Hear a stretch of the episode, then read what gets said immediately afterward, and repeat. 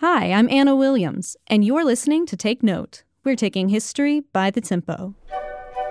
Music has gone hand in hand with spooky stories, movies, and even plays.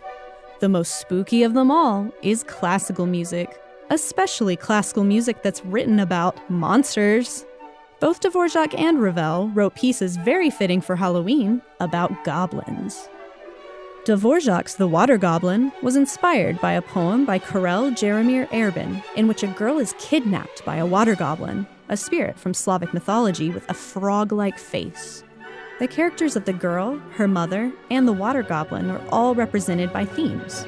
The music builds in suspense until finally reaching the story's violent and bloody ending with dissonant harmonic clashes. The music then fades to silence as the strings creep away. Written for solo piano, Ravel's Gaspard de la Nuit's third movement, Scarbo, is also based on a poem about a goblin. With this piece, Ravel wanted to write something that was intense and devilishly difficult in order to personify the goblin Scarbo, who in the poem torments his victims in the dead of night. This movement has become a staple in the piano repertoire and is sure to leave its listeners haunted too. Take Note is a production of Classical Arizona PBS, a service of Arizona State University.